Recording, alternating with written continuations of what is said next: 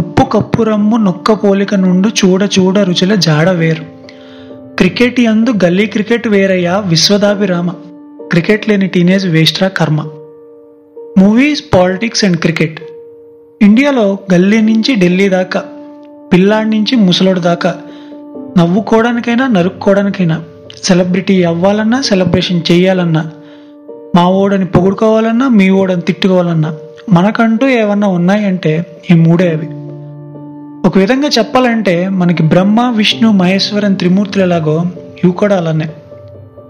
అంతవరకు ఎందుకు, మన అరుగు మీద పెట్టే మీటింగ్ నుంచి అసెంబ్లీలో పెట్టే మీటింగ్ దాకా ఒక ఇద్దరు కలిశారు అంటే కనుక ఖచ్చితంగా వీటి చుట్టూనే మన మాటలు తిరుగుతూ ఉంటాయి. ఒక్కోసారి అనిపిస్తూ ఉంటుంది నాకు, ప్రపంచంలో సినిమా, పాలిటిక్స్, క్రికెట్ అనేవి లేకపోతే అసలు మనం ఏమైపోయేవాళ్ళమో అని. మాట్లాడుకోవడానికి టాపిక్సే లేక చచ్చేవాళ్ళమేమో. సరే, ఈ మూడు మెయిన్ టాపిక్సే అయినా సరే ఆ క్రికెట్ అనే టాపిక్లో ఉండే మ్యాజిక్ మాత్రం నెక్స్ట్ లెవెల్లో ఉంటుంది. ఎందుకంటే పాలిటిక్స్ అండ్ మూవీస్ అనేవి టీవీలో చూడడం తప్ప పెద్దగా ప్రాక్టికల్ లైఫ్లో మనం ఎక్స్పీరియన్స్ చేయం కాబట్టి.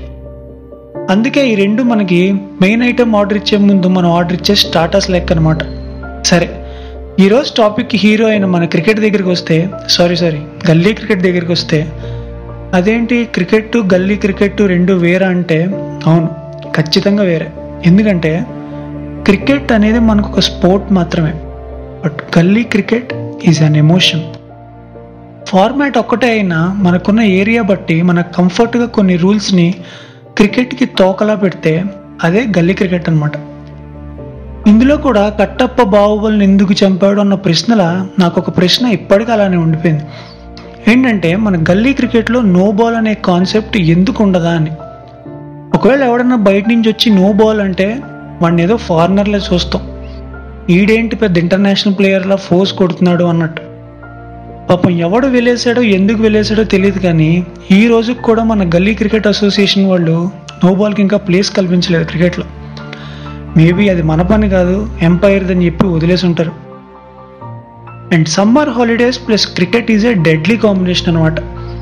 ఆఫ్టర్నూన్ 3 అయితే చాలు యుద్ధ సైన్యం సంగ్రామానికి బయలుదేరినట్టు ఒక సమూహం తలెత్తుకుని గర్వంగా గ్రౌండ్ వైపు పైన అవుతుంది.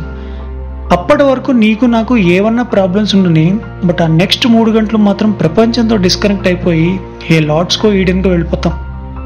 ఫస్ట్ బాల్ అవుట్ అయితే ట్రైల్ అని, పక్కన వాళ్ళ ఇంట్లో బాల్ పడితే అవుట్ అని, ఎవడు బ్యాటింగ్ ఆడినప్పుడు బాల్ పగులుతుందో వాడే కొనాలని, ఎవడిది బ్యాట్ అయితే వాడే ఫస్ట్ బ్యాటింగ్ అని, ఇలా అంతులేని అర్థాలేని రూల్సే ప్రతి ఒక్కరి చైల్డ్హుడ్లో గల్లీ క్రికెట్ అంటే ఒక ప్రత్యేకమైన స్థానాన్ని కల్పించుకుంది.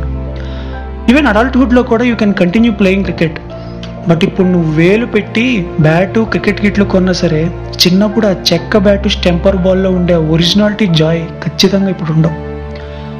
ఇప్పుడంటే ఈ kids generation PUBG, call of duty అని అంటున్నారు కానీ ఒకప్పుడు అసలు స్మార్ట్ ఫోనే లేని టైంలో మా హాలిడేస్కి వెన్నుముకలా నిలబడింది క్రికెట్ మాత్రమే. ఇప్పుడు జాబ్ నెపంతో ఎక్కడికక్కడ చెల్లా చెదరైపోయిన మీ చైల్డ్హుడ్ బ్యాచ్నంతా ఎప్పుడన్నా కుదిరితే మీ హోమ్ పిచ్లో ఒక మ్యాచ్తో రీయూనియన్ అవ్వండి. చివరిగా ఇన్ని బెస్ట్ మెమరీస్ ఇచ్చిన క్రికెట్ డేస్ని రిమైండ్ చేసుకుంటూ గురూజీ మాటల్లో 1-2 లైన్స్. ఉత్తర దిక్కున ఊరిని విడిచితి, గడపలు దాటిది, వీధులు దాటిది, అన్నీ దాటితి, బొటని వేలుతో బంతిని విసరక గిరగిర లెగ్ స్పిన్ నిట్టే తిరిగితి, అభిషేకించని ఆకాశానికి జ్యోతలు చెప్పుతూ వికెట్లు పాతితి, మందిరములో ఆగిన పిమ్మట గంటల తరబడి మ్యాచ్లు సాగగా చూచితినెవ్వరు చూడని హాసం, మాటల సంద్రం పెంచిన హాసం, బాధలు మరిపిన సంధ్యాహాసం, బంధం పెంచిన క్రీడే హాసం, పురాణ ప్రథమకు పవిత్ర హాసం క్రికెట్.